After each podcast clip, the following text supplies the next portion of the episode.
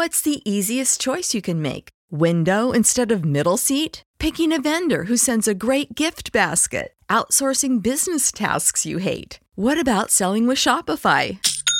Whether you're selling a little or a lot, Shopify helps you do your thing, however you cha-ching. Shopify is the global commerce platform that helps you sell at every stage of your business. From the launch your online shop stage to the first real life store stage, all the way to the did we just hit a million orders stage. Shopify's there to help you grow. Whether you're selling scented soap or offering outdoor outfits, Shopify helps you sell. Wherever and whatever you're selling, Shopify's got you covered. Sign up for a $1 per month trial period at shopify.com slash try. Go to shopify.com slash try now to grow your business, no matter what stage you're in. Shopify.com slash try. Save big on brunch for mom, all in the Kroger app. Get 16 ounce packs of flavorful Angus 90% lean ground sirloin for $4.99 each with a digital coupon. Then buy two get two free on 12 packs of delicious Coca Cola, Pepsi, or 7UP, all with your card. Shop these deals at your local Kroger today or tap the screen now to download the Kroger app to save big today. Kroger, fresh for everyone. Prices and product availability subject to change. Restrictions apply. See site for details. Hey, everybody. Today we're debating evolution on trial, and we're starting right now with Jen's opening statement. Thanks so much for being with us, Jen. The floor is all yours. Hi, everyone. Great to be here. My name is Jen Sharf. I will be, I don't want to say taking an anti evolution stance because I don't know if that's accurate, but I want to ask some important questions about the process of what we've come to understand as evolution, which is actually a lot more complicated than it may seem at first glance. Now, why is Jen qualified to speak on this topic? Well, I have a background in physics and math, worked in applied science for seven years for the Royal Canadian Mounted Police as audio video analyst, which involved applying the co- concepts that I learned in school as well as interpreting for people who were deaf in university courses. So I got a chance to proctor in a, a large number of courses, including law, biology, and teaching. and more recently, I've retired to perform debates and education online, which is what I'm doing right now. So it's great to be here. Just want to thank the platform Modern Day Debate for having me, and everyone remember about Debate Con coming up Saturday and my interlocutor, Sy Garte. Dr. Sy Garte, thank you so much for coming to this conversation. I hope it will be a most productive one, and I will just transfer over to my slideshow. You bet. Ready for you? Is it coming through? It is. Great. My contention is with random mutation as the primary driver of speciation slash biological diversity. So I have to kind of be careful when we talk about evolution. What are we referring to? I mean, I've already seen tons of comments in chat. How could you go against evolution? It's the most obvious thing ever. Blah, blah, blah. Well, you know what else was the most obvious thing ever for a really long time? That's right. Flat Earth. So I don't really think anyone wants to disagree with the position that life is adapted to its environment. We need look no further than the anglerfish with a light coming out of its head that swims in the great depths, blackness of the oceans. Could see that that came about because of the environment. It's a reaction to the environment, it's adapted to the environment. I don't see how anyone could push back on that. But at the same time, I don't know why we're so quick to jump from that to particular interpretations of that inevitable reality.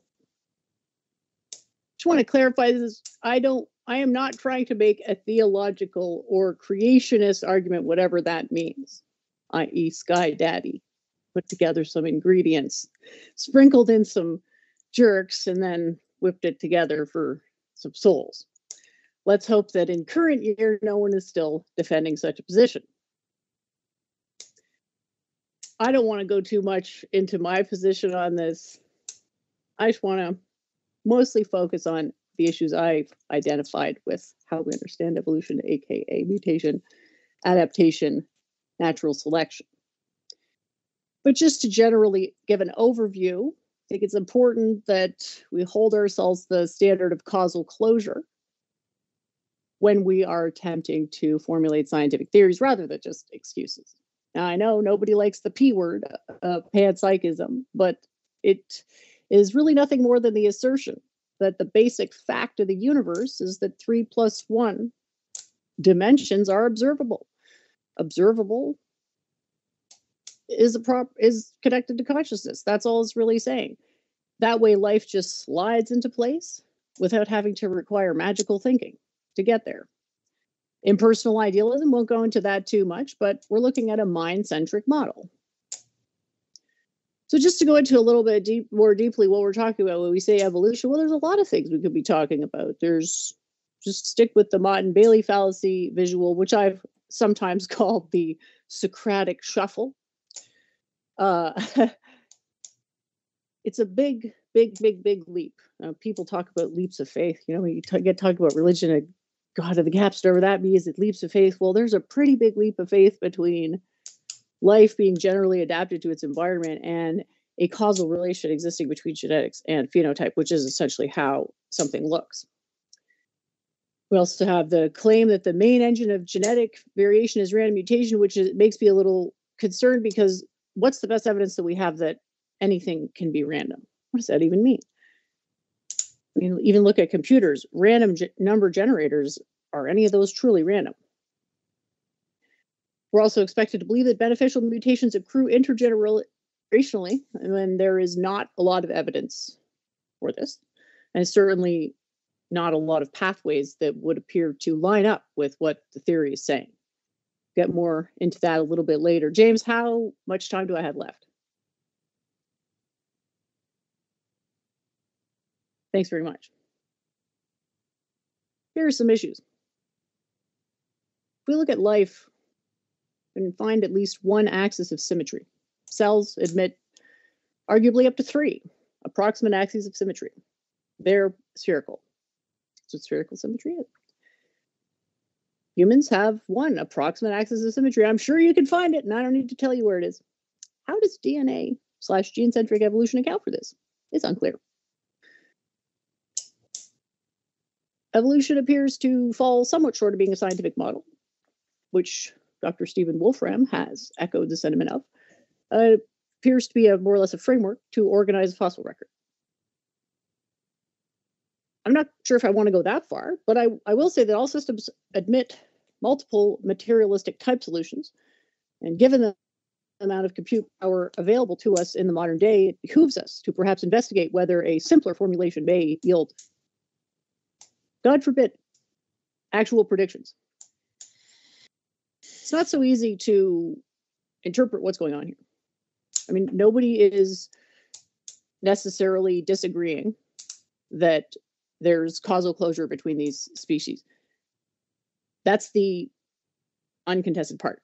That's the first step of the Socratic shovel. The other step is, well, we got from here through a bunch of mutations that were random, and this is how they happen, and such and such and such.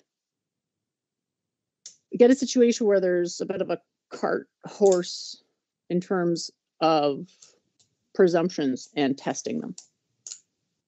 What do we have evidence of? which I, that which I've called devolution, which got me in trouble. So I tried to steer clear from the D word uh, in this presentation. But what I wanted to focus on was that can we go back from broccoli to brassica? Well, no, because it's been domain adapted. It's become selected for stems and flowers. It's now moved into that space it's lost some potential. Very unclear how to account for that. And generally, how the information all shakes out. Because we're talking, not, not really in plants, but in animals, we're talking about accounting for tremendous leaps in intelligence with one step in chromosome. Well, for, it goes from 46 to 48 in chromosomal length. That's not the only thing that would necessarily predict it, but if we want to look at what would actually predict vis-a-vis this model, if it was indeed making predictions, we could investigate genome sizes, try to find a correlation. Well, the mouse and the dog and the human all being approximately the same sort of throws a wrench in the works in terms of how predictive any type of interpretation that way in that direction is going to become. And we can look at chromosomal lengths, which appears to be more correlated, but it's really unclear to me. And I'm hoping Sy or anybody can help me understand a little bit better what exactly we're expected to uh, believe happened in the process. Did the extra chromosomes just fall off one day? Um, maybe that's the. Anyway, I would just really like to know how we might start to explore some of these questions. And I appreciate the chance to be here today to pose these questions. You got it. Thank you very much, Jen, for that opening statement. And want to let you know, folks, if you have not heard, we are absolutely thrilled. This coming Saturday, Modern Day Debate Debate Con is happening. My dear friends, this is going to be huge. I've got to just quick plug this. You can see this on our main page on the YouTube channel here, where you can see in the top row, those are our religion debates for Saturday the 15th. And then on Sunday the 15th, we have the specifically political debates. It's going to be amazing. You don't want to miss it. Tickets are on sale right now. And remember, it starts this Saturday in Dallas, Texas for both days. It'll be in Dallas, Texas. You can get tickets at the link in the description box. You don't want to miss it, folks. We're going to jump into Sy's opening statement. And then, Jen, just uh, if you're able, your screen share is still on. I'm not able to stop it on my side. But we're going to jump into Sy's opening statement as we are absolutely thrilled to have our guests here. And Sy, thanks so much for being with us. The floor is all yours for your opening statement. Thank you, James, and uh, thank you, Jen, for that opening. Um, let me just say I'm very happy to be here. Uh, some of the older folks in the chat may remember me from a few years ago when I was on Modern Day Debate a lot.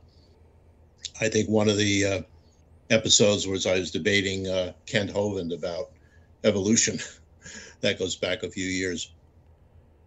Um, what I want to do in my opening statement is talk about where I am with respect to evolution and biology in general. And it's not, I'm not in any, in, in a position that can be easily characterized. Officially, I call myself an evolutionary creationist, which means that I do hold to evolution as the mechanism for the diversity of life. I distinguish that from the origin of life, which is cannot be explained by biological evolution, which I won't get into today, but uh, that's that's to me very clear. And I also don't think that evolution fully explains uh, human characteristics of many kinds, other than you know physical um, appearance. So uh, to start out, I'd actually like to just very quickly talk a little bit about some interesting historical aspects of biology. Originally, biology was not considered to be a science, and I'm talking about 200 years ago or so. Um, it was considered metaphysical, not physical, because nobody could get a handle on doing science on living organisms. One of the key points of biology um, originally was the idea of vitalism. And vitalism held that there is a vital force which permeates all of living things, including all the chemicals within living organisms. So the idea was that, and that's where the word organic chemistry came from. It was assumed that chemicals made out of carbon were basically coming from life and they had some special force that was not found anywhere else. And that was disproved in the 1820s by a German chemist named Wohler, who synthesized a very simple a chemical compound from life called urea. It's found in urine of all mammals. And when he was able to make urea in the laboratory, it was a shock. And it kind of was the beginning of the end for vitalism because it sounded like, well, maybe life is it's not so special. It doesn't have a special force. It's just chemistry. And of course, that turned out to gain momentum. People began isolating other molecules in living cells that were chemicals. And eventually we got, by the 1930s, vitalism was dead, and there was a new field called biochemistry, which is also where I have my PhD. And I, I studied chem- biochemistry for many decades in various ways. Um, and what happened was a kind of a throwing the baby out with the bathwater kind of thing, or a very strong reaction against vitalism. So the idea was that not only is vitalism wrong, but biology is chemistry. In other words, it was a highly reductionist view that then began to permeate all aspects of biology, molecular biology, biochemistry. Everything can be explained through chemical principles. Um, and that, I mean, I skipped over evolution somewhere in there because Darwin came along with his theories, which were very nice, but they were not terribly grounded. And I agree with Jen on this in in science in, in what we consider standard scientific um, uh, basis. And the reason for that is that uh, there were, I, I, agree with that because uh, evolution was not ever and still is not really a mathematical theory that can be described by any kind of mathematical laws, which is what we're used to in physics and chemistry.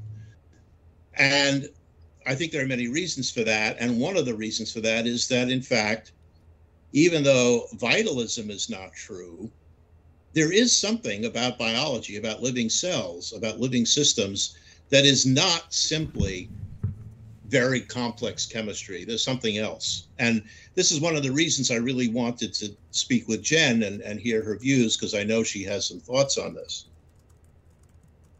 Now, um, one of the things that I think is very important to note is that evolution is not a static, fixed kind of theory like most good scientific theories. I think Darwinism is correct. It works to an extent, uh, but it's not complete. It's not a complete scientific theory. It doesn't explain biology the way, for example, Newton's laws explain motion. And of course, Newton's laws were not replaced by Einstein's laws. Those laws completed the theory of, of gravity, the theory of motion, and uh, and and brought them to a point where, um, you know, it, we now can say we have a complete theory of gravity. We do not have a complete theory of biology or even a complete theory of evolution. And the reason for that is that there are some real gaps. And I think Jen has already uh, listed some of them on her slides. Uh, there are a lot of things we don't understand. And, and one of them, which I was going to bring up anyway, is this question of gene number. I remember when the, um, the Human Genome Project was first uh, coming up with a number of genes in humans, everybody thought it would be 30 to well actually 50 to 100,000 genes because after all we're very complex. It turned out we have a lot fewer genes than uh, mice, than rice, the plant, uh, and then a lot of other creatures, and that doesn't simply doesn't make any sense unless you accept the premise that Jen already pointed out, which is that it's not simply the DNA and the genes which code for proteins. We know that's true, but that's not enough. It does not enough to explain human biology. How could it be that we only have 20,000 genes and yet we have so much more complexity than a mouse or a rice plant?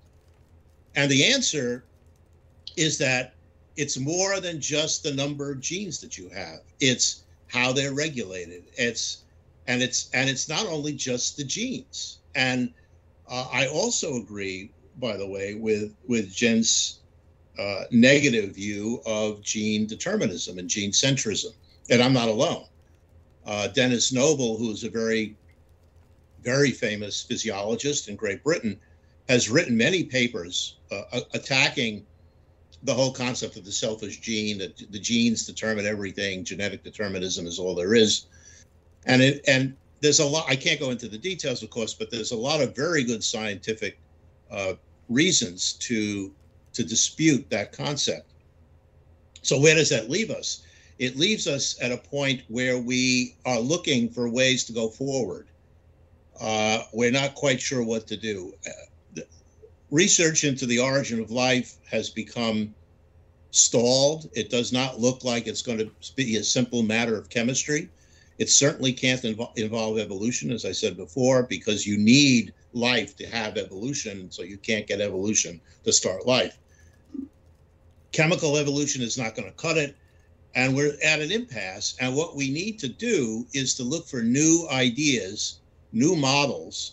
And I would say borrowing some things from other fields, such as physics, and perhaps even metaphysics uh, to look at things that we've rejected in biology, like the concept of teleology, of agency, um, and other things. And, and I don't have an answer for that. But I think that, you know, uh, I think that we need to be very open and not argue that evolution is true or false. It, it's clear that evolution happens. Um, but to say, okay, we know what evolution can do, but now we have to go further and deal with the parts that it cannot do and find new ways to approach those questions. And and I think that that's uh, probably, you know, where I would stop unless uh, I have a lot more time, but I don't think I do. You got it. Thank you very much, Sy, for that opening statement and Thrilled to let you know, folks, we have many more juicy debates like this coming up in the future, so don't forget to hit that subscribe button if you haven't already. And with that, Dr. Sy as well as Jen, we are thrilled to have you and excited for this open discussion. The floor is all yours.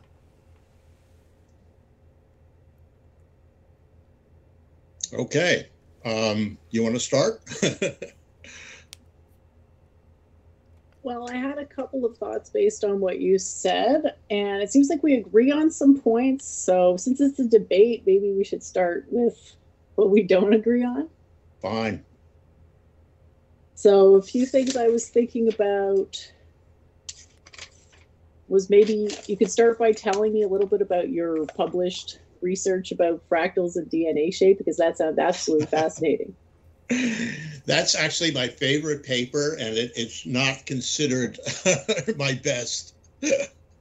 um, I remember. Maybe it just needs more time. Did you know yeah, that at the time, I, I, Boltzmann was very unpopular at the time. His theories are right. very, very popular even still today. Yeah, um, it's very funny. Okay, so I, I worked.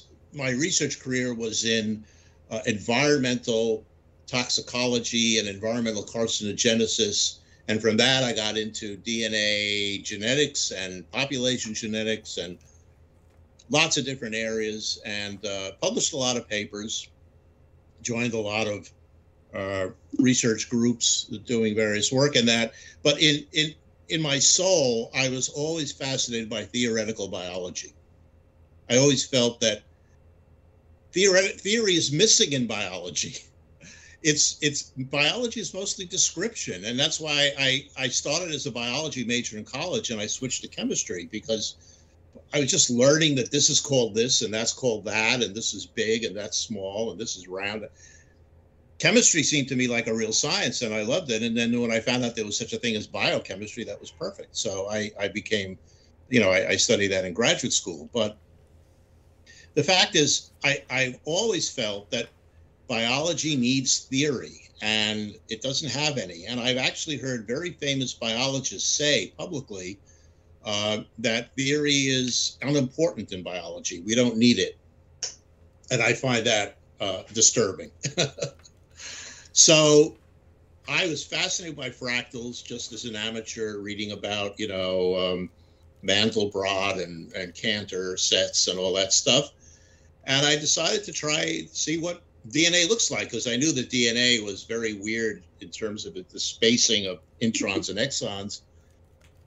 And lo and behold, I found out that it had a fractal structure, and other people uh, confirmed that with later publications, but nobody was really interested. In fact, that paper was rejected two or three times with comments like, "Who cares?"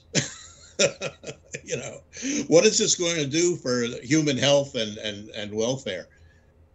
And I, I I don't know. Anyway, so that's why I wrote that paper, and and uh, and I'm now I am now retired. I after I left academic research after 30 years, I took a job at the NIH for about six years, where I was an administrator.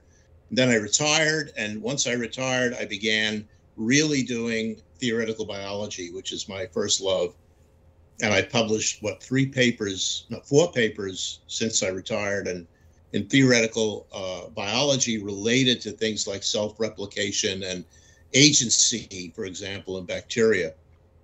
Um, it turns out bacteria are able, when they go into um, stress, for example, if they're starving or if they uh, or if they're exposed to a toxic agent like an antibiotic, they are able to go into a hypermutation state, and the result of that is they get to survive.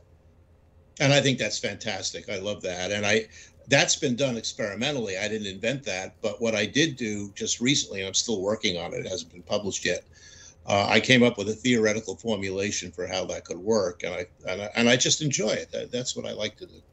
So that's a long answer to your question, Jen, but I think it deserved it. yeah, I appreciate that. So, do you think maybe just go back to your publication that was somewhat ignored with the fractals? Do you think maybe it's because it hints at a type of metaphysical answer? Absolutely. And there's a little bit of inertia with regards to changing current entrenched views on those types of things? You think? a little bit of inertia. That's a very polite way of saying it. And, you know, I, I worked at the NI. Excuse me. I worked at the NIH for um, for the grant review branch, and um, I'm very well aware of the problem of uh, how you call it, um, not rocking the boat and being very careful about new ideas and innovation in, in biology and in science. It's not completely bad. There are some good reasons that one has to be careful that way, but it's probably true that we do err a little bit on the side of uh, too much on the side of, of preventing innovation. So, yeah, definitely that was the reason. Um, and you know the best journals won't won't publish papers like that. Um, they're, they're not looking for they're looking for innovative papers, but they have to be very careful that they follow other things that have been published. So if you come out with something brand new, it's very hard to get that published, and that's true for e- I mean my stuff is minor, but even very good stuff that's completely brand new has a hard time getting published in the good journals at first. Once it gets established, then of course, you know, off to the races. So yeah, there is there is that that prejudice does exist in the academic community. Are you familiar with any research that has indicated some type of quantum origin to life? Okay, uh, not quantum origin, but uh, this doesn't well, it might relate to what you're saying. I, I don't know. Uh, photosynthesis. When I was a graduate student, photosynthesis was was not even understood yet, and it, it, it turns out that photosynthesis relies on quantum physics because the uh, efficiency of energy uh, conversion by photosynthesis is extremely high, much higher than seems possible. And the reason very likely is that electrons are actually going through the quantum tunneling process of going down the electron transport chain several times simultaneously and then choosing the best one, which sounds like science fiction, but it's actually quantum theory.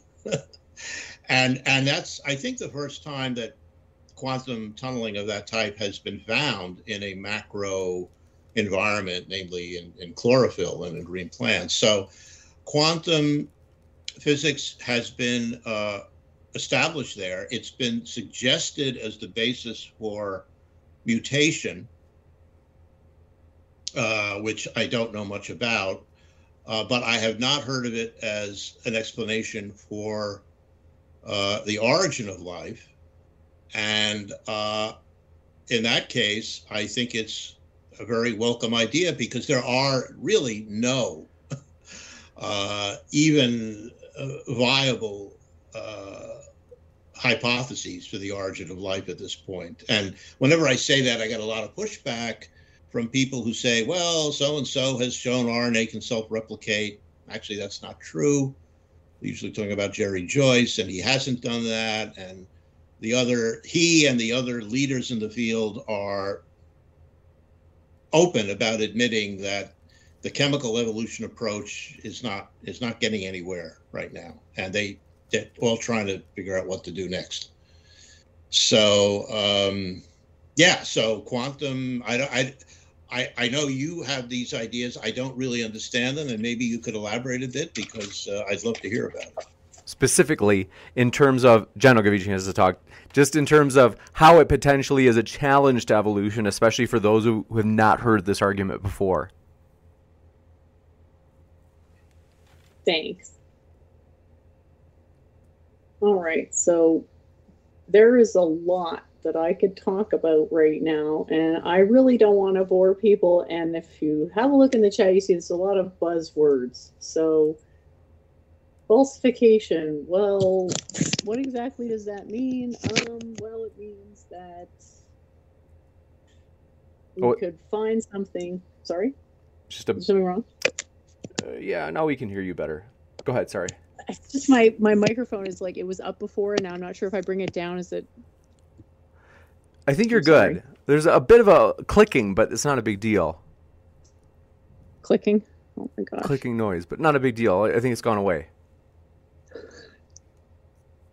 I actually googled this before the show, we talk about this idea of falsification, which is science. Well, can we prove something false? In other words, can we test it and establish that what it predicts is accurate?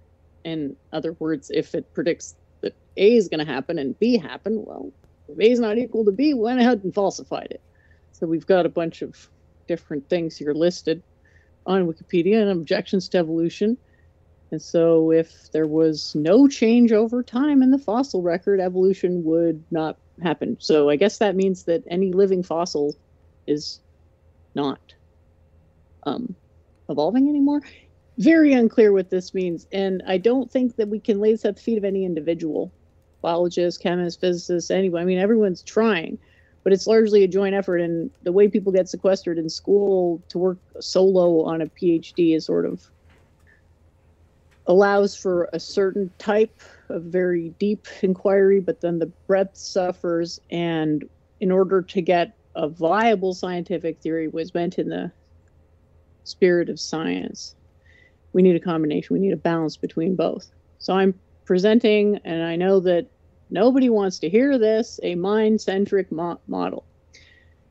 Think of it from a intuitive standpoint, and you're meditating and thinking about the nature of reality and well what's what's first i mean it sounds a bit like solipsism but that is just one step of the reasoning process your own subjectivity your own mind is the ultimate judge of everything that you know it is the ground of what you know and so it is a, analogizing that to the universe does that work as a grand unified model Yes.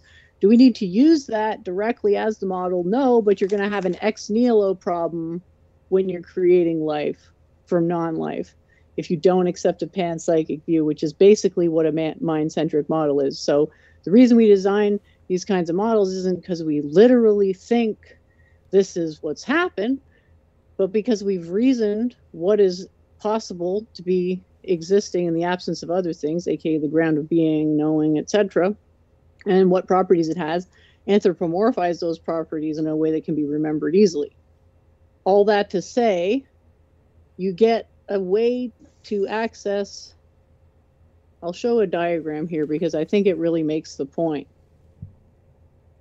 Integral information. Information that is irreducibly complex. So from this one basic shape in the middle, which is topologically simple. Now topology is not simple, but topologically this is just the complement of the third least complex knot. And it distorted gives us a sort of skeleton. If you think of it as the Russian dolls, it's the central doll, and everything else is layered on top of it. And the way this works in with DNA is that this is a an information centralizer, so you can see how it pervades the mushroom on the left and it pervades the apple on the right. And that's the thing that sends the information.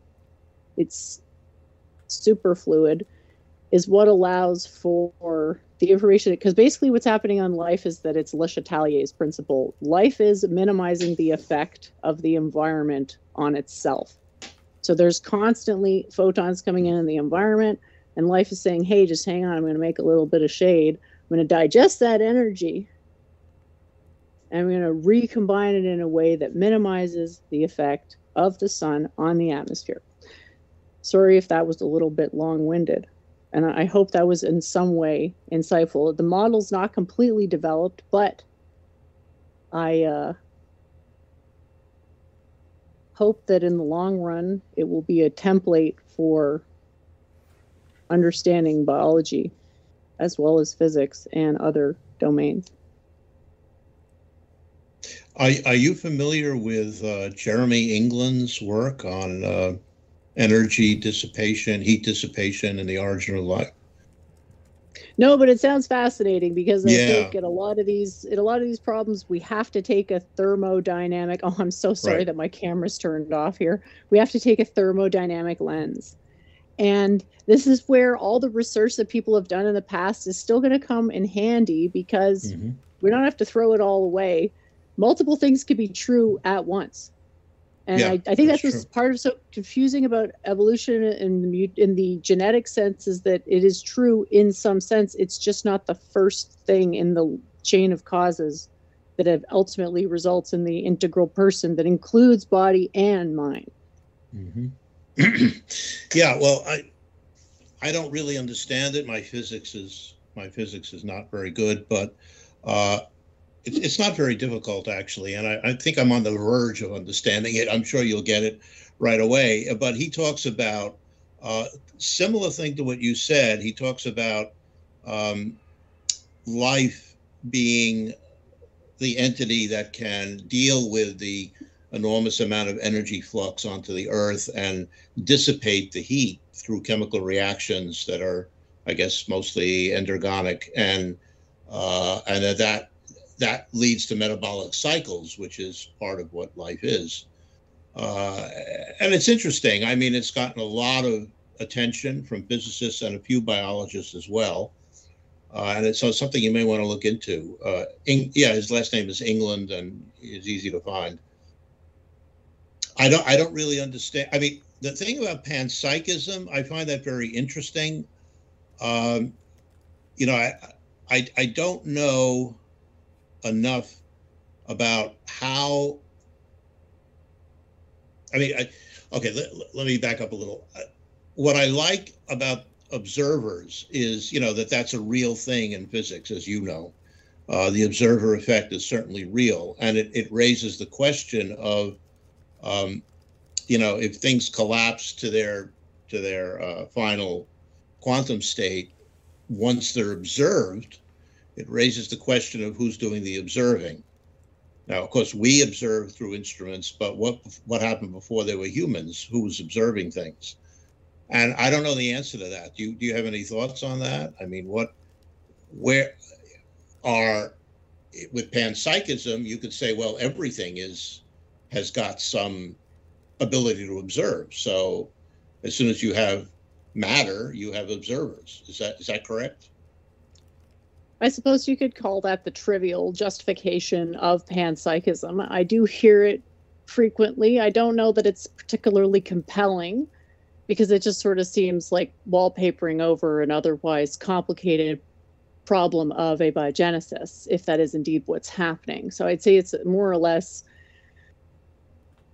a mystical position that there's no reason to expect there's actually every reason to expect you that there wouldn't be much intuition on such a metaphysical primitive notion as consciousness. So the question is how do we use something that we don't yet know how to visualize from prior experience, knowing that these things only come along after a lot of practice, and we don't have any practice because we don't know what practice entails. Given that, how do we use it's kind of like how do we use infinity in calculus?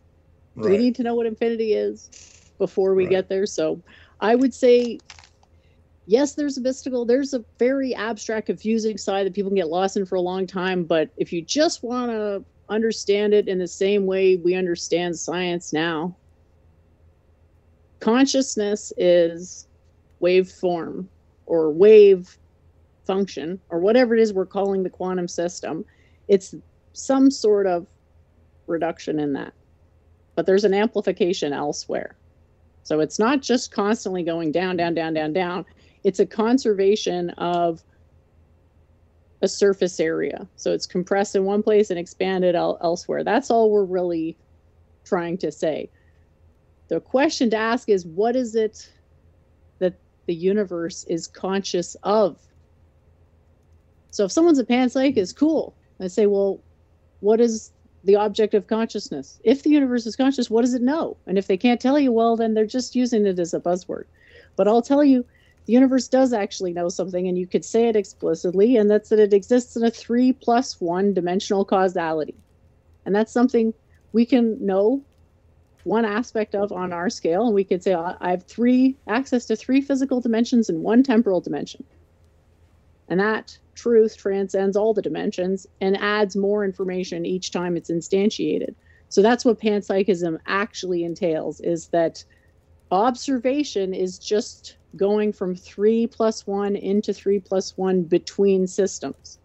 So I don't know if that's too abstract, but the thing that is conscious is everything.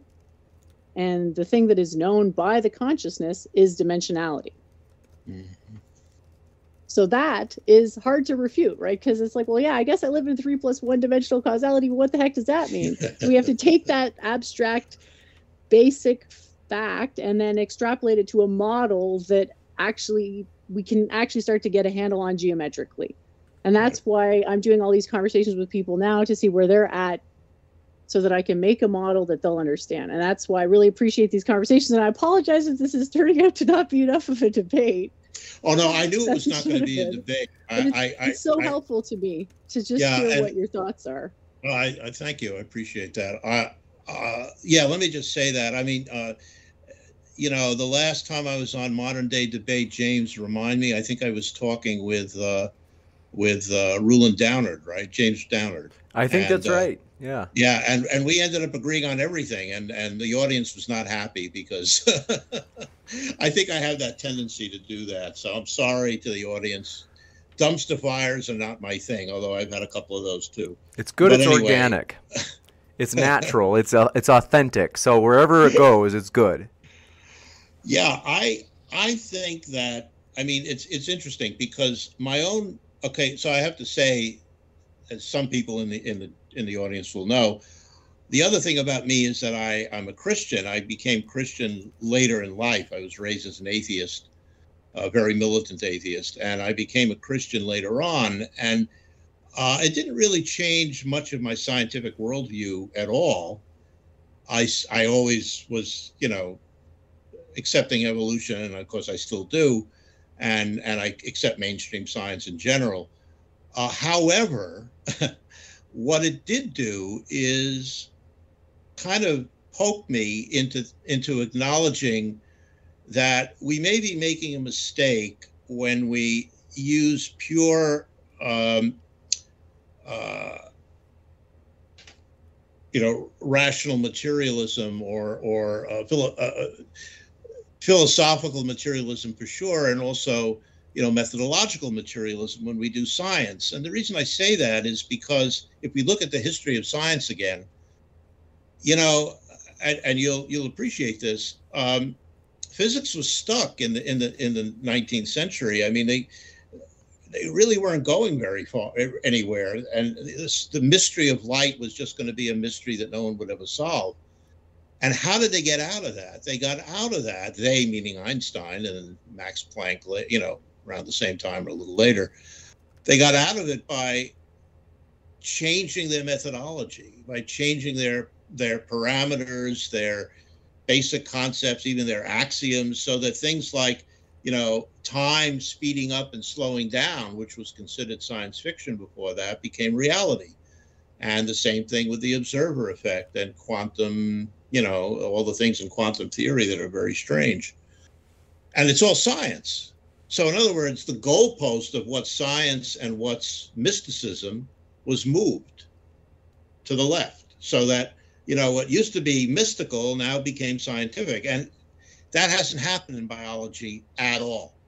Biologists represent the, the, the largest number of atheists among all scientists. They are the most materialistic, and I and they uh, will fiercely reject any hint of mysticism or anything other than strict materialistic uh, ways of approaching things. Now, I would say that in 95% of the time, that's true. Okay, we we learn a lot about biology using standard method methodological uh, uh, scientific methodologies and, and, and epistemologies. It's true that works, but it does. It's not enough. And and I think we're at the point now where physics was in 1904. You know, we're stuck, and uh, without without you know, necessarily having to be Christian or mystical or whatever. The fact is, biology is stuck, and we need new approaches. Uh, I don't know if any of them that are coming up with, including your ideas on panpsychism or uh, uh, some other things that I've heard you talk about, I don't know if they're right. I don't know if my idea. I mean, I think that we need to bring back teleology into biology. We need to have. Well, purpose. let's talk about that for a little bit. What do you mean sure. when you say teleology? Okay, so teleology is something that's kind of foreign in chemistry or physics.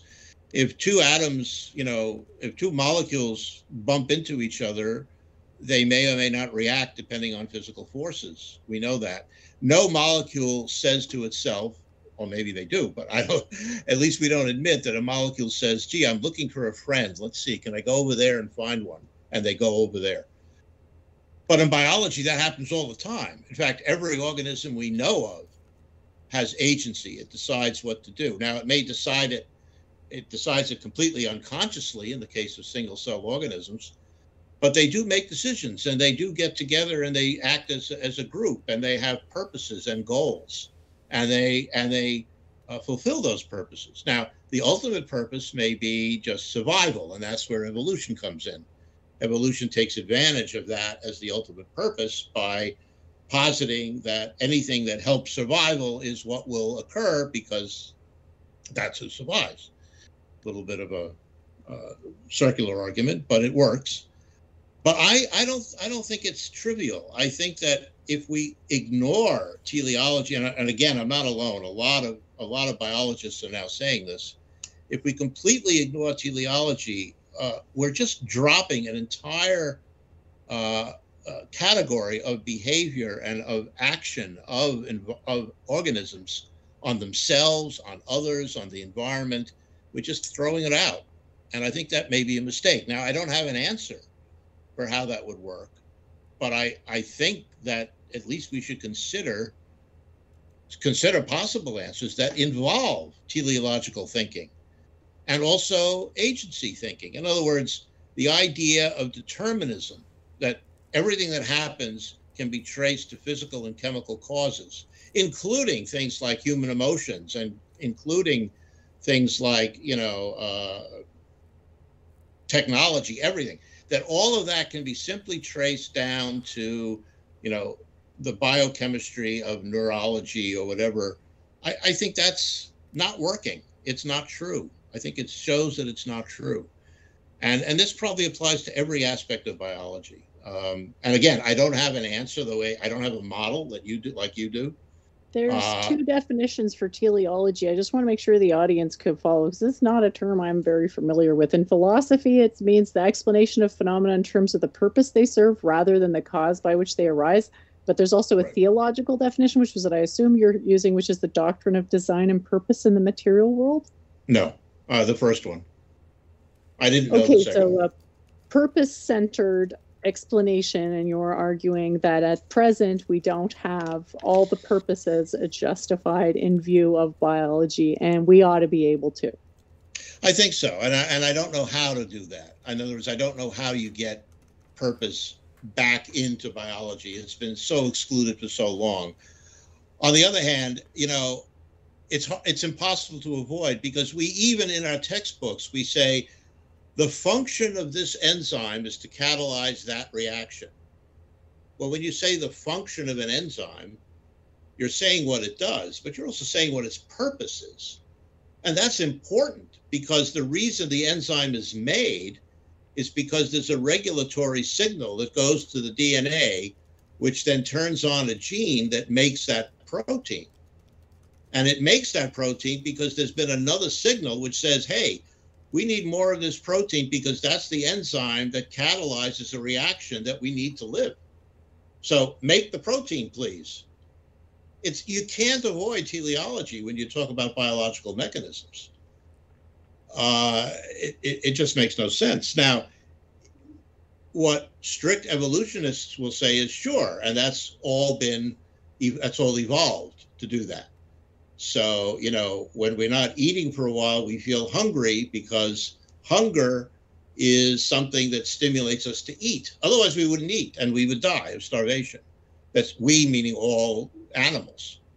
Uh, and all animals get hungry when they don't when they haven't eaten for a while and that's and that pain is very it's it's critical to life we didn't feel hungry we wouldn't eat why why bother putting something in your mouth doesn't make any sense Maybe a lot of these problems reduced to a failure to go from the micro to the macro in a coherent way.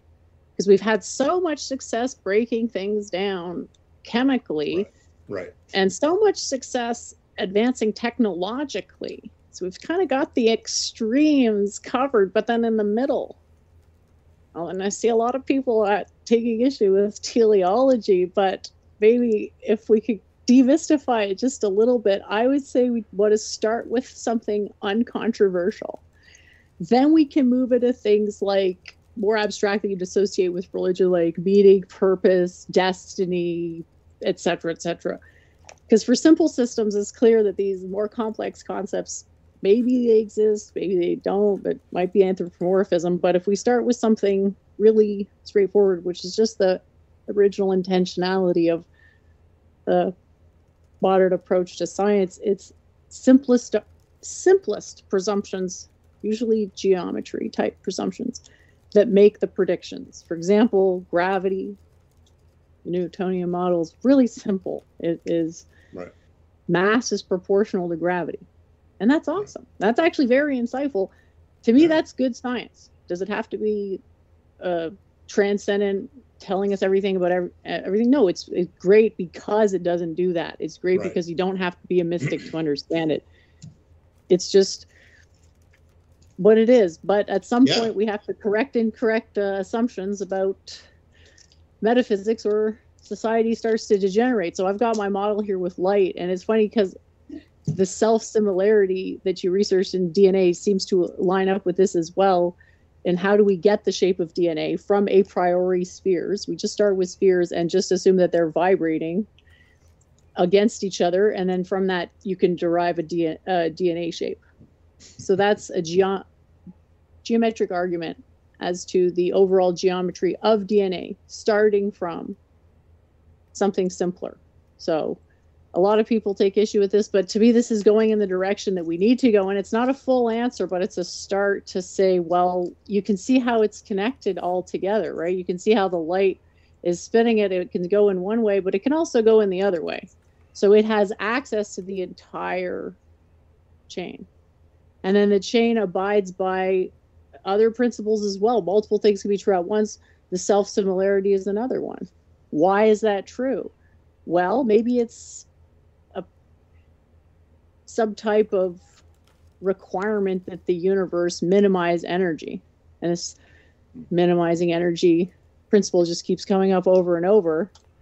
And I think pretty soon we'll get a little closer. But can you start to see what a, a better model might look like and how it might incorporate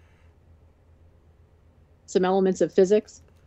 But Oh, I yeah, don't really yeah. even think physics are, is looking at it this way because I actually took a biological physics course in university, and my professor was he was a lot like you. He was passionate about the topic, but there's just there's not much to work off because the biologists, the physicists are kind of like just not quite bridging the gap. And I, I guess I think computers can bridge the gap, but I'm very optimistic. Uh, I, I think maybe the uh, the AI people have the whole not understanding what it is that their what it is that their technology applies to per se. They might have that in common. Maybe they should team up. yeah. Um, I mean, I I would just like to say, I would just like to say, I, first of all, I don't look at the chat while I'm on. I, I I can't do that. I'm one of those people who's easily distracted, so I never read the chat while I'm while I'm talking. But I'm not surprised that there is uh, pushback and resistance to what I'm saying about teleology. It's way out of the standard uh, paradigm for biological science right now. So yeah, um, I admit that.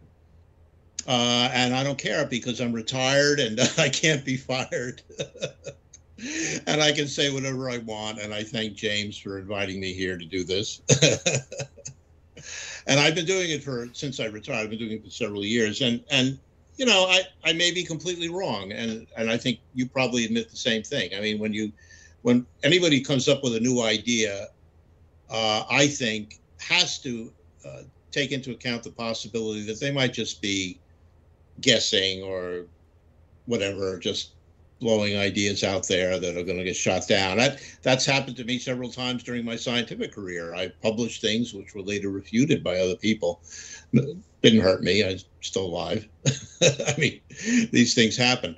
Uh, but I think if we if we uh, if we restrain ourselves, and I, I, and I think you'll agree with this, Jen, if if we as scientists restrain ourselves to only thinking and talking about things that we know our colleagues will absolutely agree with, uh, that's not the way we get anywhere. Uh, It is a good way to publish papers and get grants, but as I said, I'm done with that. I don't need to do that anymore. So it's not a big issue for me. And I think I think um, you know there there are many ideas circulating around by people who are still uh, professionals in the field. I mentioned Denis Noble, uh, James Shapiro. Uh, these people have published papers.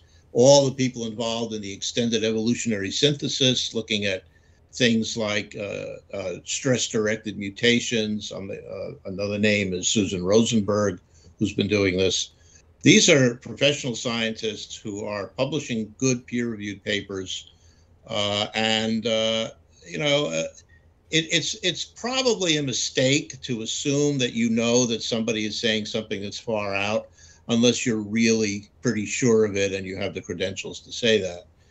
Uh, if you don't, I think the best thing is to say, well, that's interesting. I don't really agree with it, understand it, but it might be true. That has certainly happened a lot in the past. And we've had a lot of big breakthroughs in the past by, you know, people saying, this sounds weird, but it may be true. And uh, we don't, we won't know. I probably won't find out, but uh, why not? Why not talk about it and think about it? Now, not not every idea is is going to work, of course. Many many of them won't, but I, I think it's worth exploring. Um, I mean, I'm still trying to understand both your model and Jeremy England's physics model, and and his is, you know, is complete with equations and and looks to be very solid. Uh, it's just a little bit over my head. I think you'll probably get make more sense out of it. Uh, and uh, you know, and one thing that we that is very important to do in science has always been true in every field of science, is to collaborate with people who don't know anything about what you know, but know everything about what they know, and see if you can find ways that you know you help each other. I mean, Watson and Crick is a great example. Uh, Watson and Crick came from to- totally different. Crick was a physicist. Watson was a biologist, and they ended up integrating their ideas beautifully for a great result. I would just love to see a resurgence of that, wouldn't you? I would. I would. I I, I think uh, openness and diversity of thought is something we desperately need uh, in all areas, uh, not just science, but certainly in science. Yeah, I would love to see a resurgence of that, and I think we're gonna. I think we will because we have no choice. We're not going anywhere this way. We're really not, and uh, we have to do something. So it'll work. It's evolution. That's what evolution says. Whatever works survives. I'm not sure if that was your closing statement, uh, but I can It'll give work. a closing statement. Yeah, now if you want, James. You got it. Is it about time for that? Yep. Great. Well, this uh, debate was extremely friendly, and I appreciate that. And overall, I think the education level was a lot higher than some of the other ones. I think there is a place for these types of friendly debates. Evolution, biology, understanding exactly how makes it sound so simple, right? Light creates life. I mean, no, how could anyone even disagree with that? Even the chemists will agree that photons mediate transitions in matter. But then to take that next step to, well, you know, so what? Okay, now we're into justifying a model. Well, what does it mean for a model to be good? Does it matter if it's super accurate, always dead on? If nobody can understand it? What's the utility of that? even if it can be demonstrated to exist beyond a shadow of a doubt. So I'll continue to work to make my theories more accessible for whatever applications seem like the most opportune at the time. And I hope uh, people will continue in the chat and in the conversation on the streams to give me the feedback that I need to make these theories as understandable to the widest range of people as possible because that's my main goal helping as many people as I can who might be interested in a better life through an intellectual, serious type pursuit. I would like to give complete answers that people can just turn around and apply right away and uh, exclude me completely from all of the goings on, but that's just not how it works with these deeper, more mystical subjects. It takes time to get familiar with how to apply them. There's a trade off. The more specific, the easier to understand, but also the less general.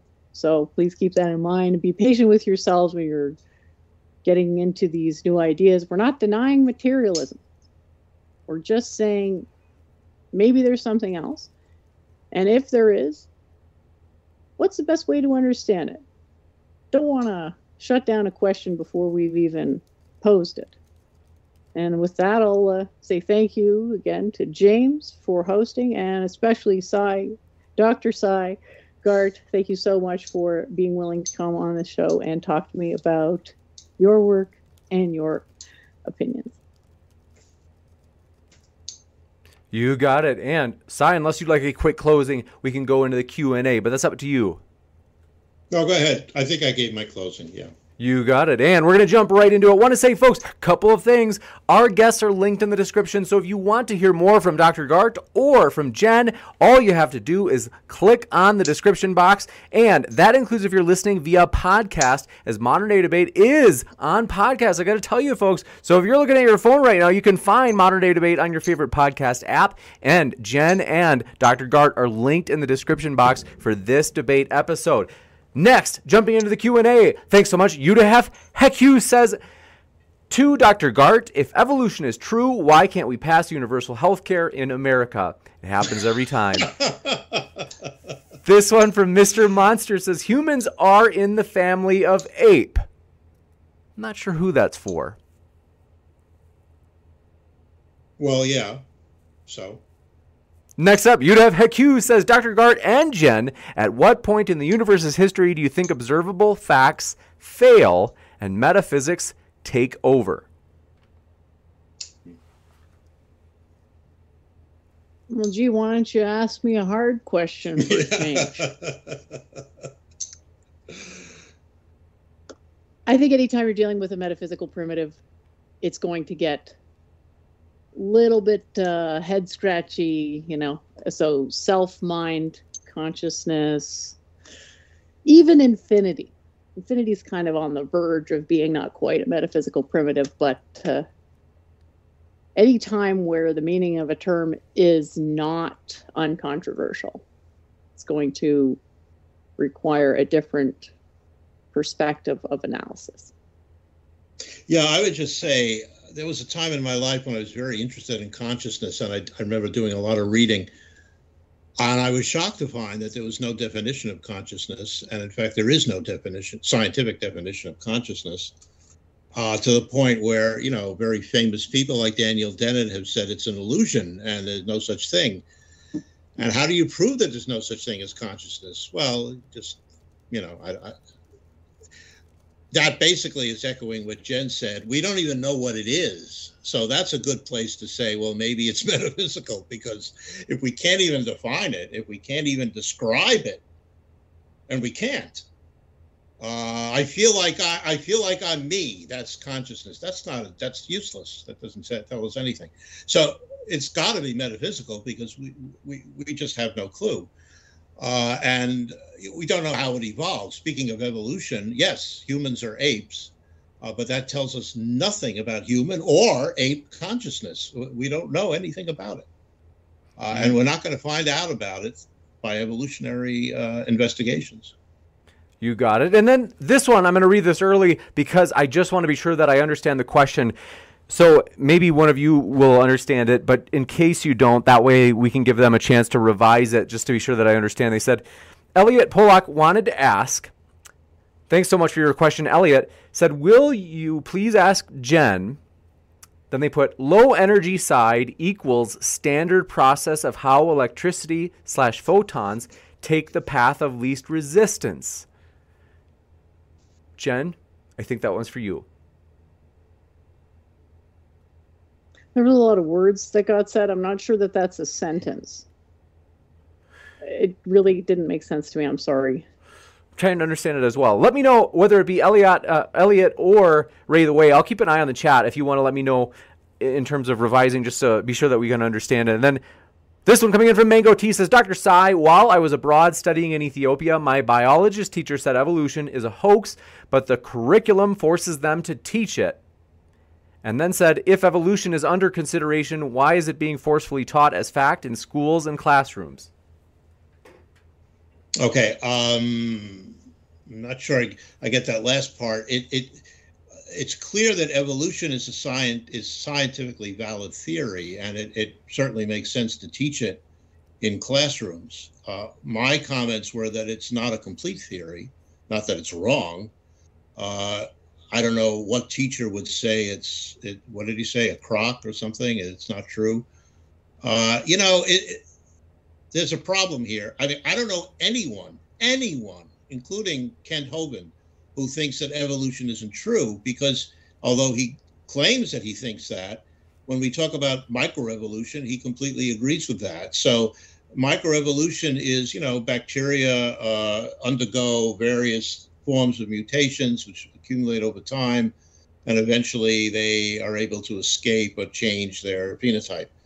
Uh, so if that that's basically the mechanism. Now it's not the complete mechanism for, for large scale evolution because there are some things that are still we don't know how they happen. So there may be other things as well going on. But evolution is is a is a useful biological theory that explains a great deal of biological diversity but not everything. There, there, are major, major gaps in what evolutionary can explain, even in even in the, no time to go into it. But uh, so I, it's perfectly legitimate to teach it in school. Uh, as we teach, we still teach Newtonian physics, even though you know general rel- relativity has has brought that further. But we can't teach general re- relativity in junior high school. I don't think. This one coming in from do appreciate your question. Let's see. Ray the Way also asked, Dr. Sy, are you denying the book of Genesis by saying that God is incapable of creating life in six days? If so, I question the rest of your theology. Hashtag doctrine matters. Yeah, uh, I, I, question. I mean, you can question my theology. I'm not a theologian. Uh, my faith is in Jesus Christ. It's not in a literal interpretation of Genesis. I don't happen to hold with the Seventh day Adventist view, which has now become young earth creationism, that the earth was uh, created 6,000 years ago in five days. That's a very recent uh, Christian theology. If you don't know that, you can look it up. There have been books written about it. You can find it anywhere online. Uh, the origin of young earth creationism. There's a very good video just put out by Michael Jones. Uh, the channel Inspiring Philosophy. He discusses this exact point. And so you may question my theology. That's fine. I, I don't care. Uh, my theology is what it is, and it's held by the majority of Christians in the world. Believe it or not, uh, that's a fact. And uh, your theology is something I don't agree with. That's all. You got it. And you'd have Heck says to both, if we agree evolution happens, why can't we get universal health care in America and not rhetorical? So we'll give you a really. What, that, what, does that mean? I, I... well, the idea is that universal health care is so desirable from an evolutionary standpoint oh, that its oh, failure okay. to be realized in modernity is a conclusive proof of the falsity of evolution. I think it might be a troll question. Yeah, but, but it's a good answer yeah. I could give an answer actually, is okay. because the life force is being redirected for the interests of a body corporate, which has a positive legal duty to maximize profit. So right. I would start there in your inquiry if that is a genuine question. Yeah, I would just say that evolution is very slow and takes a lot of time. And I'm sure that in 500 years, there'll be universal health care if we're still around. So. Uh, you got it, Ann. Thank you very much for your question. This one coming in from Iron Iron Charioteer, longtime viewer, says, Ask Dr. Garte, please, have you ever investigated the origins of Genesis and creation in the Bible, or do you believe Genesis was the beginning of time? Uh, uh, wait. I think they're saying, Genesis... like, do you think that there was something that happened before Genesis, the, before the Genesis narrative? Oh, oh, uh, before in the beginning, God created heaven and earth? Correct. Okay.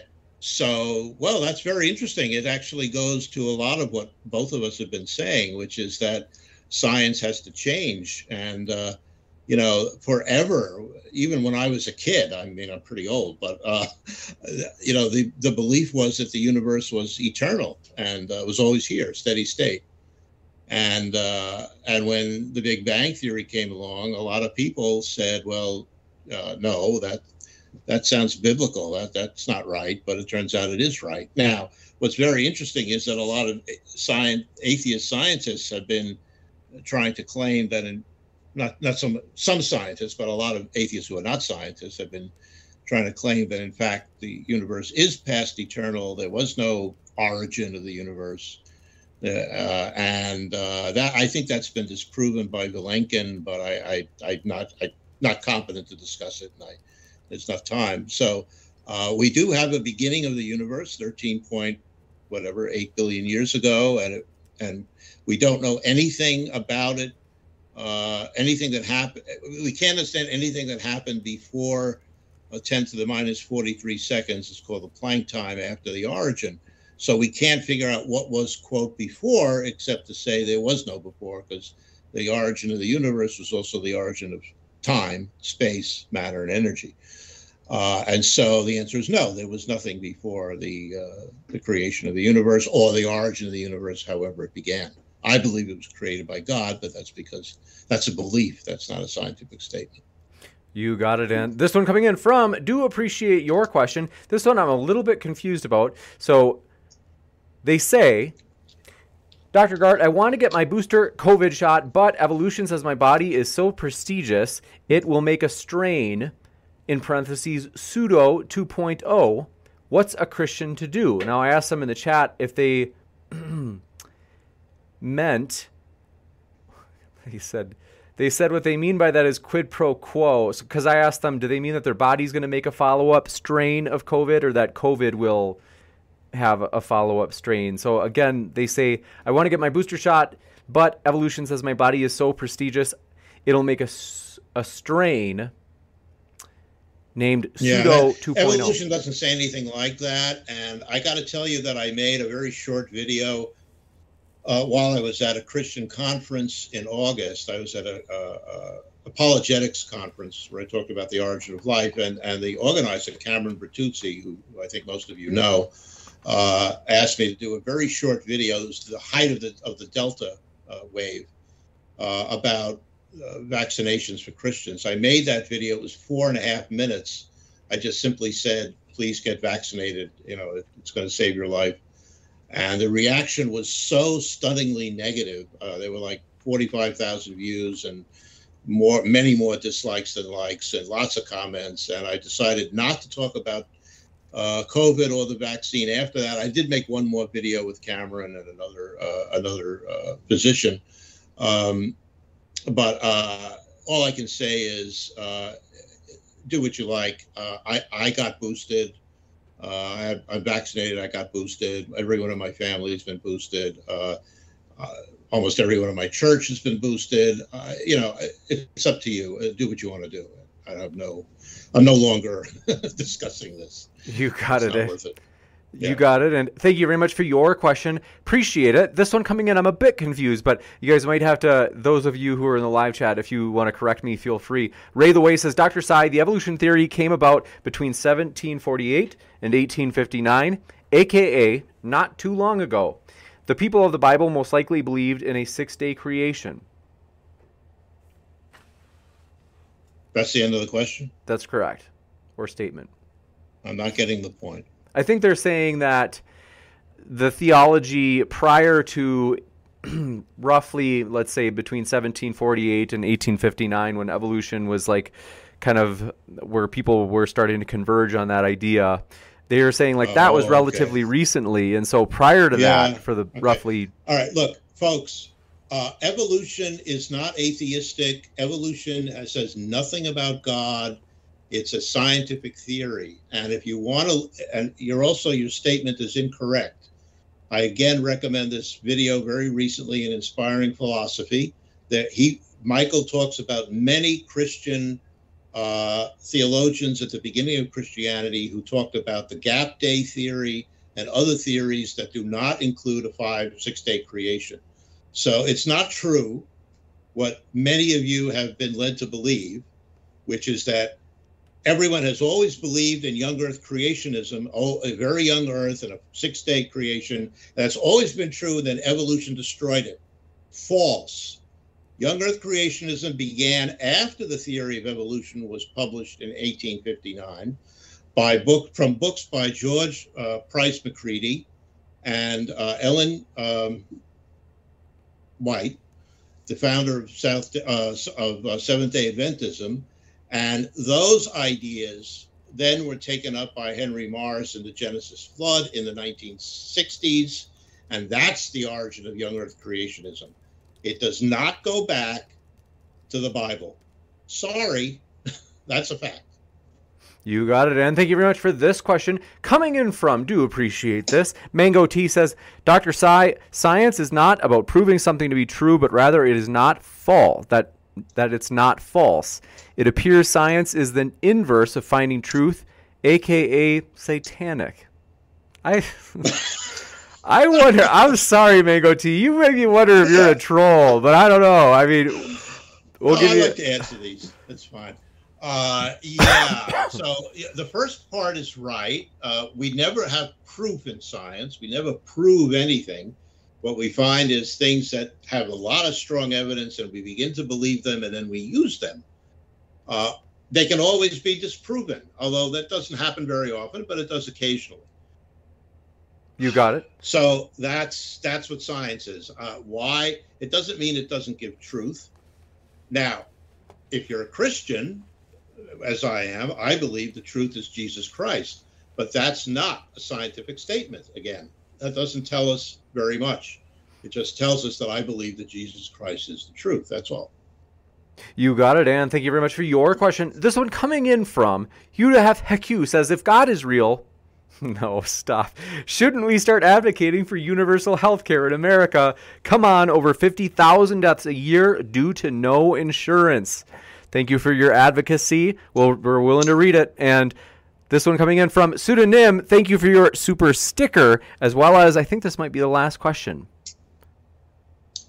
Mango T says, Dr. Side, the aspects of evolution taught is how we emerged from roughly like monkeys or monkey-like uh, species, and that's it. It's a it's like they want us to firmly believe that we came from ape-like ancestors or monkey-like ancestors.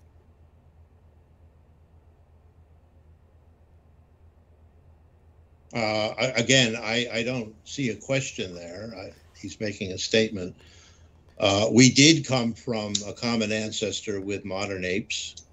Uh, we don't know uh, many many ancestors. Uh, however, that that fact does not completely define humanity. I believe that, but I also believe that we were made in the image of God, and the other apes were not. And what does that mean? Well, that could be translated into uh, the fact that we we are animalistic. I mean, we have animal features, but we also have divine features. Uh, we can do things that no other animal can do, and and that doesn't come from evolution. There's no way to explain that evolutionarily. So I don't. I mean, yeah. I mean, you know, we have four. We have two arms and two legs, and you know, our heads look a little monkeyish. Uh, so what? I mean, you know, it, it, it, what does that say about it? what counts about us is that we can talk to each other this way. Uh, you know, we can meet, we can do this amazing technology that allows us to meet and talk. We can make jokes. We can we can laugh. No other animal does that. I will I will tell you in my book, oh, I, which you can find about if you look at if you look at the link that's in the description, that's my website, and the first page on my website you'll see my book, and in that I talk about I have this whole section about no other animal can do all the things that we do, and uh, that's what makes us human. The evolutionary part of it to me is trivial. So what? Why does that matter?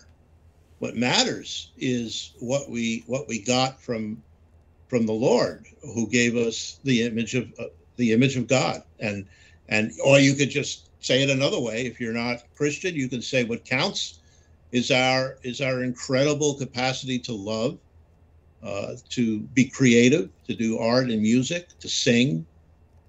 These things are are are not of evolutionary origin. They're they're you know they're our gift that we have, and and that's what we should be celebrating. It doesn't matter whether we came from, you know, monkeys or dinosaurs. Who cares?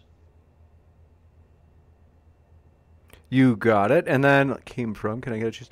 think Jen got asked a question on where a single celled organism came from. So we will, to give Jen a chance to speak. Usually it's Jen getting grilled with all the questions. We've got a lot of questions for Sy tonight, but go ahead, Jen, on the question of where a single celled organism came from. All right, so it's as usual a bit of a complicated model, and I'll look at it from multiple directions. So, where could we find a cell wall? What can pre-exist a cell? Maybe go look at Mr. Fungus. But back to the DNA model, what are we looking at? Okay, these uh, base pairs and light waveform oriented at 180 degrees to each other. Why? Because that minimizes the repulsion between them. Matter's a bit complicated. It attracts itself and repels itself in a perfect suspended perpetual balance, which is always minimized. Here we get the DNA shift. So just imagine that keeps going and going and going and going and going and going. And we can see these super simple single cell organisms having a super long, long, long, long, long. And you can think uh, long code. And then when you think, sorry, long genetic code, and you think of an evolution event happening, think of that as a folding into itself. It's half as long but then that information is going elsewhere, i.e., into the light waveform, which is accounting for the additional complexity in the body. So, just give you a little bit of an intuition. Thanks for the question. You got it, Dan. Thank you very much for this question. Coming in from Amy Newman says after show after the debate for both debaters, and that is true. Amy is linked in the description with an after show after this debate. You can check that out. And Amy is a we are thankful for Amy being a loyal and neutral moderator and says, for both debaters, what would it take for you to change your mind on evolution? Well, I can answer that very easily. Uh, my mind is continually changing on evolution. It's been changing for the last 20 years, probably. Uh, and the reason I keep changing my mind is because new data is coming in all the time. It's a very exciting field. Evolutionary biology is no longer static. The neo Darwinian uh, view of random mutations followed by natural selection is gone. I mean, there aren't any evolutionary biologists working in the field who hold to that. There are a few academics who do, they write textbooks, but people actually doing research in the field are way past that. So there's a lot of new stuff going on. Uh, some of it is called the extended evolutionary synthesis, but there's much more than that.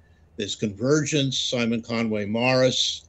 Uh, if you, I have a paper on the uh, uh, extended evolutionary synthesis, which I can put in the description later, I guess. Or, or no, you can find it on my website, sure. Um, so, yeah, it's a very dynamic, evolving, if I may, field of science. And uh, some people are rejecting new ideas. I don't. So I'm changing my mind all the time. And uh, uh, it's a good question because, uh, but to, I would never change my mind to say it's totally untrue because that would just discount too much a scientific fact. It, would not be explainable. Otherwise. You, yeah, you, I would change my mind if, uh, well, first of all, if a more precise model were presented that explained the evidence, predicted future configurations more accurately, or if there was something empirical, i.e., literal aliens descending from the sky saying, "Hey, guess what? We did it. It was a troll. Ha ha. My bad. You know, if it's right in front of my eyes, what am I going to say? Thank you." You got it. This one from Ray the Way, as mentioned. Dr. Sy getting a lot of questions says, Why doesn't the Bible talk about the cataclysmic aspect of the Big Bang and evolution? Don't you think God would be more specific? Yeah, that's a great question, actually, but not for now. Uh, that would be a great question on a discussion of uh, science and faith and how concordism and and you know how God God's hiddenness, all kinds of things that are theological, which uh, you can find on on uh, um, on Facebook. There's several good groups that talk about that. It's it's a complex question, and I don't know the answers. As I said, I'm not a theologian at all. Uh, but there are people who do discuss this. Let me think of, of some books. Um, well, John Walton's books are very good. You can look at him. Uh, I think uh, another person you should look up is Denis Lamoureux.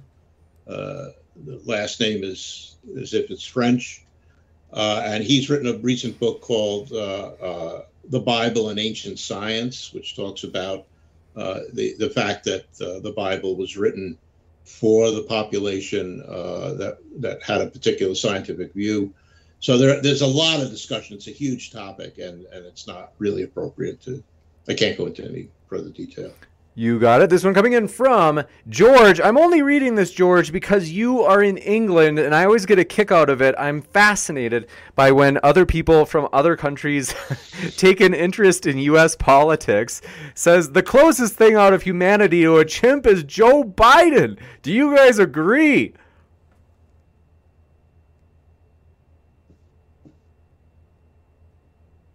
We're not talking. You got it. This one coming in from Mango T says DNA doesn't exist. It's a traumatic spell.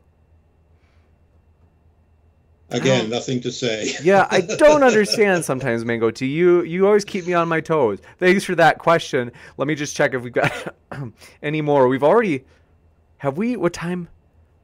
Holy smokes! Wow, it's almost been two hours. But let me just check and see if there are any questions wow. that had come in. Let's see.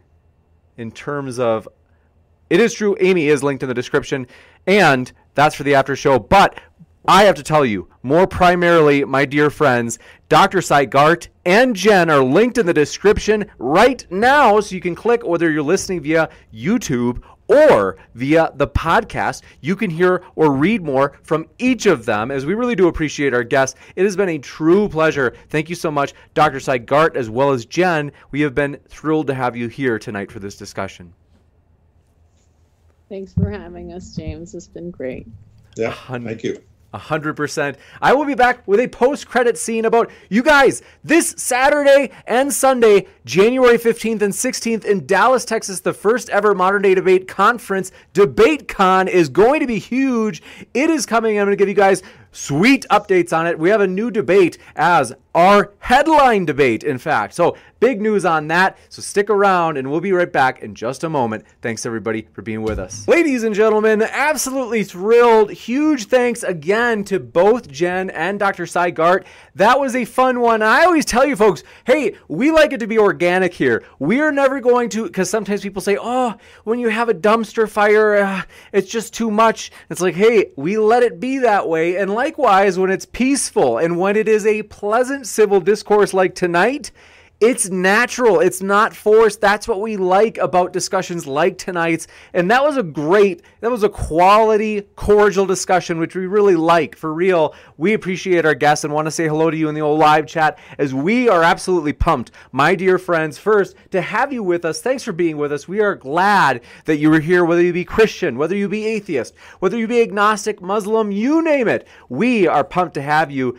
Sim Montreal, I see you there in the old live chat. Thanks for being with us, as well as Mango T and Mark Reed. Good to see you. Church of Entropy already in the old live chat. Be truthful, glad to see you, as well as Eve L and DS Wright. Thanks for being here with us. Soul Sailor, good to have you. Doves, Crows, and Dragons. We are pumped that you are with us. Mongoose McQueen, glad to see you. Jeff Soul, Crow Magnum, Jesus Garcia, and Second Horizon, glad to have you with us. Raymond 11, glad you are with us, as well as Decepticon Soundwave, pumped that you are here. Now, my dear friends, I told you we have big news. You guys, it is going to be huge. For real, this Saturday is when it happens. It is only about five days away. We will be at DebateCon in Dallas, Texas. So, my dear friends, I've got to tell you, you don't want to miss it. The link for the tickets is in the description box right now. So I highly encourage you grab that link, grab your tickets while you can as it is going to be a huge conference. 5 debates, technically 6 debates seven debates per day. You get to choose which one you want to go to because some of them are at the same time. And believe me, it is going to be massive. We are absolutely pumped for it. And what you guys, I got to tell you, we appreciate you guys. Seriously, we really do. And we want to say thanks for making this channel as epic as that is as it is. Thanks for supporting us. Zach Brannigan, thanks so much. Be truthful. Some Montreal, Scobev. And thank you guys for real. I really do appreciate you. Slang, George, Bubble, nope, Bub Elvis says I enjoyed that discussion. Thanks for that positive feedback. And I got to tell you, my dear friends, we've got big stuff coming up. So let me tell you more about this. So, in particular, I will show you this epic event coming up. So don't worry, I'm not a ghost. You can see me on screen in the bottom right, and you can see at the top row, you can see the modern day debate, first day's debates.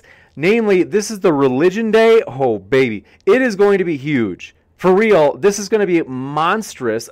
This conference is going to start with Dr. David Wood, aka Acts 17 Apologetics, taking on Muslim Kenny Bomer on whether or not Muhammad's marriage to Aisha was ethical, or technically whether or not it was immoral. So that is going to be a lively one for real, you guys. You don't want to miss it. Controversial to say the least. Followed by the next one you can see there Inspiring Philosophy. Mike Jones will be debating Holy Kool Aid on whether or not Christianity is dangerous. Then T Jump and Kenny Bomer on what is best for the world, atheism or Islam, and Dr. David Wood, Acts 17 Apologetics against T Jump. Now, I've got to tell you, some of these, in fact, two out of four for each day of the debates, you will have to throw into the crowd fund or be a channel member or be a Patreon supporter. So if you're a Patreon supporter or a channel member, thank you for being a supporter of this channel. You don't have to throw into the crowd fund. I've got to tell you though, if you're not, you can either join one of those or, hey, you could throw into the crowd fund or become a channel member or become a Patreon supporter. All three of those work. You would get to watch all of the debates during the conference live. Seriously, It is going to be amazing. Because, for example, the Inspiring Philosophy debate with Holy Kool Aid will be one that you have to throw into the crowdfund for. That crowdfund is linked in the description. And I've got to tell you, that's right below the, the link for the tickets. And also, which, by the way, the link that has the tickets also has the schedule if you click on that link. It's for Eventbrite. That's where we're doing the ticket sales through. And then below that, though, is the Indiegogo link. That is the crowdfund link. Basically, let me show you because you might be wondering, you're like, James, I don't know how that works exactly. What is crowdfund like? Well, let me show you. Don't worry. Here to help in particular, you might be wondering, well, James, like, what is this conference exactly? DebateCon is our first ever conference. It is going to be huge. It is this coming weekend in Dallas, Texas. Grab tickets. The link is in the description. And then let me tell you more, though, because you might be like, well, James, I can't. I'm not in Texas and I can't fly there. I'm kind of wanting to see it, though. So tell me more, James. Like, what exactly is going on there? Well, I'll tell you. So, in particular, my dear friends, Indiegogo, which you can see the logo for on the bottom of the screen, that is how we are funding this event. Is that we are actually covering the costs of the speakers. For example, we are covering their flights as well as their hotel rooms and my dear friends, if you throw into the Indiegogo, there are different perks that you can sign up for. One is you can ask a question from home during the debates. That's pretty huge. But not only that, because remember, these are going to be like in person debates, they're in person. So people like sitting maybe like six feet across from each other talking. It's going to be streamed live. And thanks so much, Zlef, just through that link into the old live chat. Thanks so much. We appreciate your help there. So that is pinned at the top of the live chat as well right now, in addition to being in the description. I've got to tell you, you guys, this is going to be huge. The link for the tickets is pinned at the top of the chat and it's in the description box. And then the link for the crowd fund is right there in the old description box. But let me show you some of the other things because you might be wondering, like, James, I don't know what this is exactly like. Is it hard to sign up for Indiegogo? Like, I don't know what that how that works. It's not hard. You can actually sign into a speedy little sign in just by logging in through your Facebook. How amazing is that? Super convenient. You can jump in there and throw some of the cash in there. And it's just, if you throw in nine bucks, you get to watch all of the special debates live. Those are, we have four debates over the conference that only if you throw into the crowd fund, you get to watch it live, which is awesome. And as well as if you're a channel member or a Patreon supporter. And it is so easy though to sign into Indiegogo, such as using your Facebook.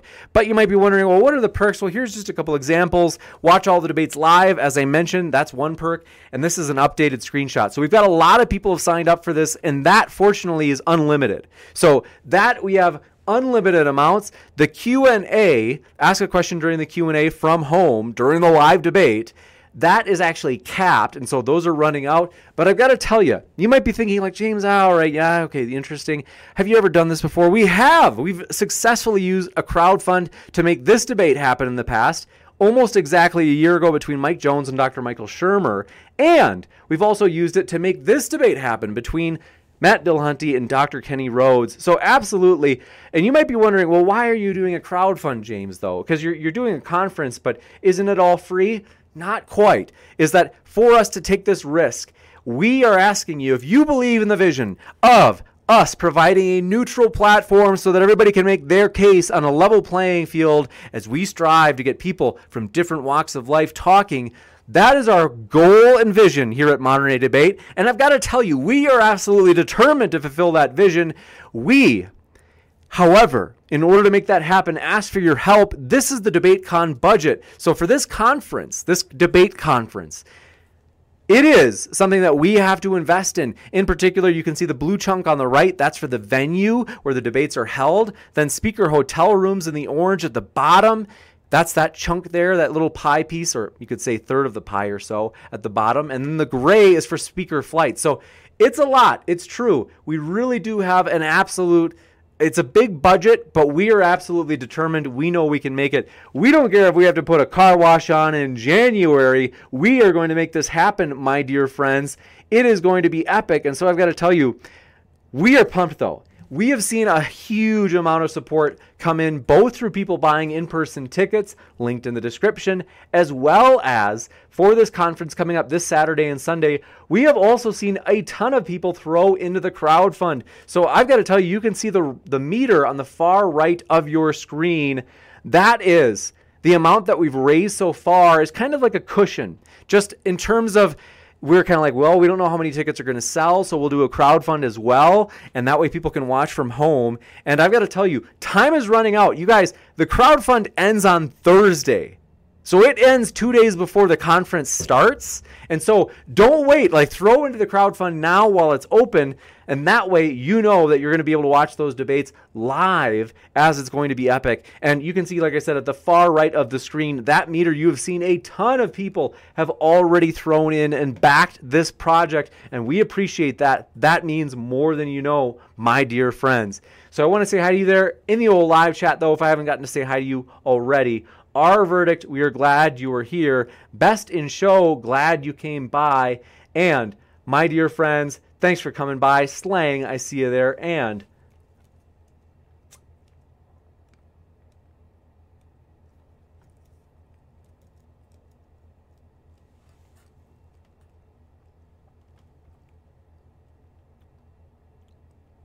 Our verdict says, Hi, I'm new. What's going on? Our verdict, we are glad that you were here. Thanks for being with us. We hope you feel welcome for real. Whether you be atheist, whether you be Christian, you name it, we are glad to have you here as we continue to strive to fulfill the vision of providing a neutral platform so that everybody can make their case on a level playing field, discussing the big questions of life as we strive to get people from different walks of life talking. So thanks everybody for your support of the vision and of modern day debate. We are pumped for the future. We are pumped for DebateCon this weekend. It's coming fast, you guys. Thanks, everybody. I love you. Seriously, you guys make this channel fun. And join us while we are young. Don't forget to hit that subscribe button because it's true. We are absolutely pumped and thankful, most of all, for all of your guys' support, such that we just hit 60,000 subscribers. That's super encouraging, my dear friends. But it is only the beginning, my dear friends. Join us while we are small because we have big plans for the future and we are doing big things here at Modern Day Debate. So, beyond a shadow of a doubt, we are pumped for the future and we want to say thank you so much for your support of Modern Day Debate and the vision that we are pursuing here. So, thanks everybody. I love you guys pumped. Matthew DeMartin, good to see you there in the old live chat. I see you there who says, Hey, we are pumped as am I, my dear friend. We all are. Want to say thanks, everybody. We hope you have a great rest of your night. And we do have debates every night this week. Monday through Thursday. So we hope to see you tomorrow night. Everybody, thanks for making this fun, and I hope you have a great rest of your night.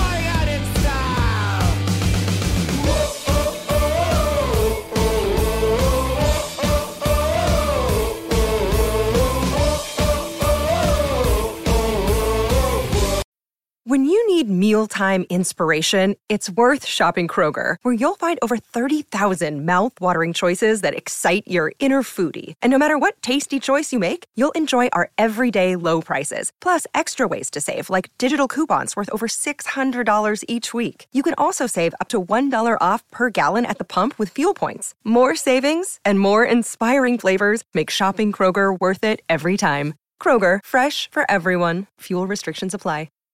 Save big on brunch for mom, all in the Kroger app. Get 16 ounce packs of flavorful Angus 90% lean ground sirloin for $4.99 each with a digital coupon. Then buy two get two free on 12 packs of delicious Coca Cola, Pepsi, or 7UP, all with your card. Shop these deals at your local Kroger today or tap the screen now to download the Kroger app to save big today. Kroger, fresh for everyone. Prices and product availability subject to change. Restrictions apply. See site for details.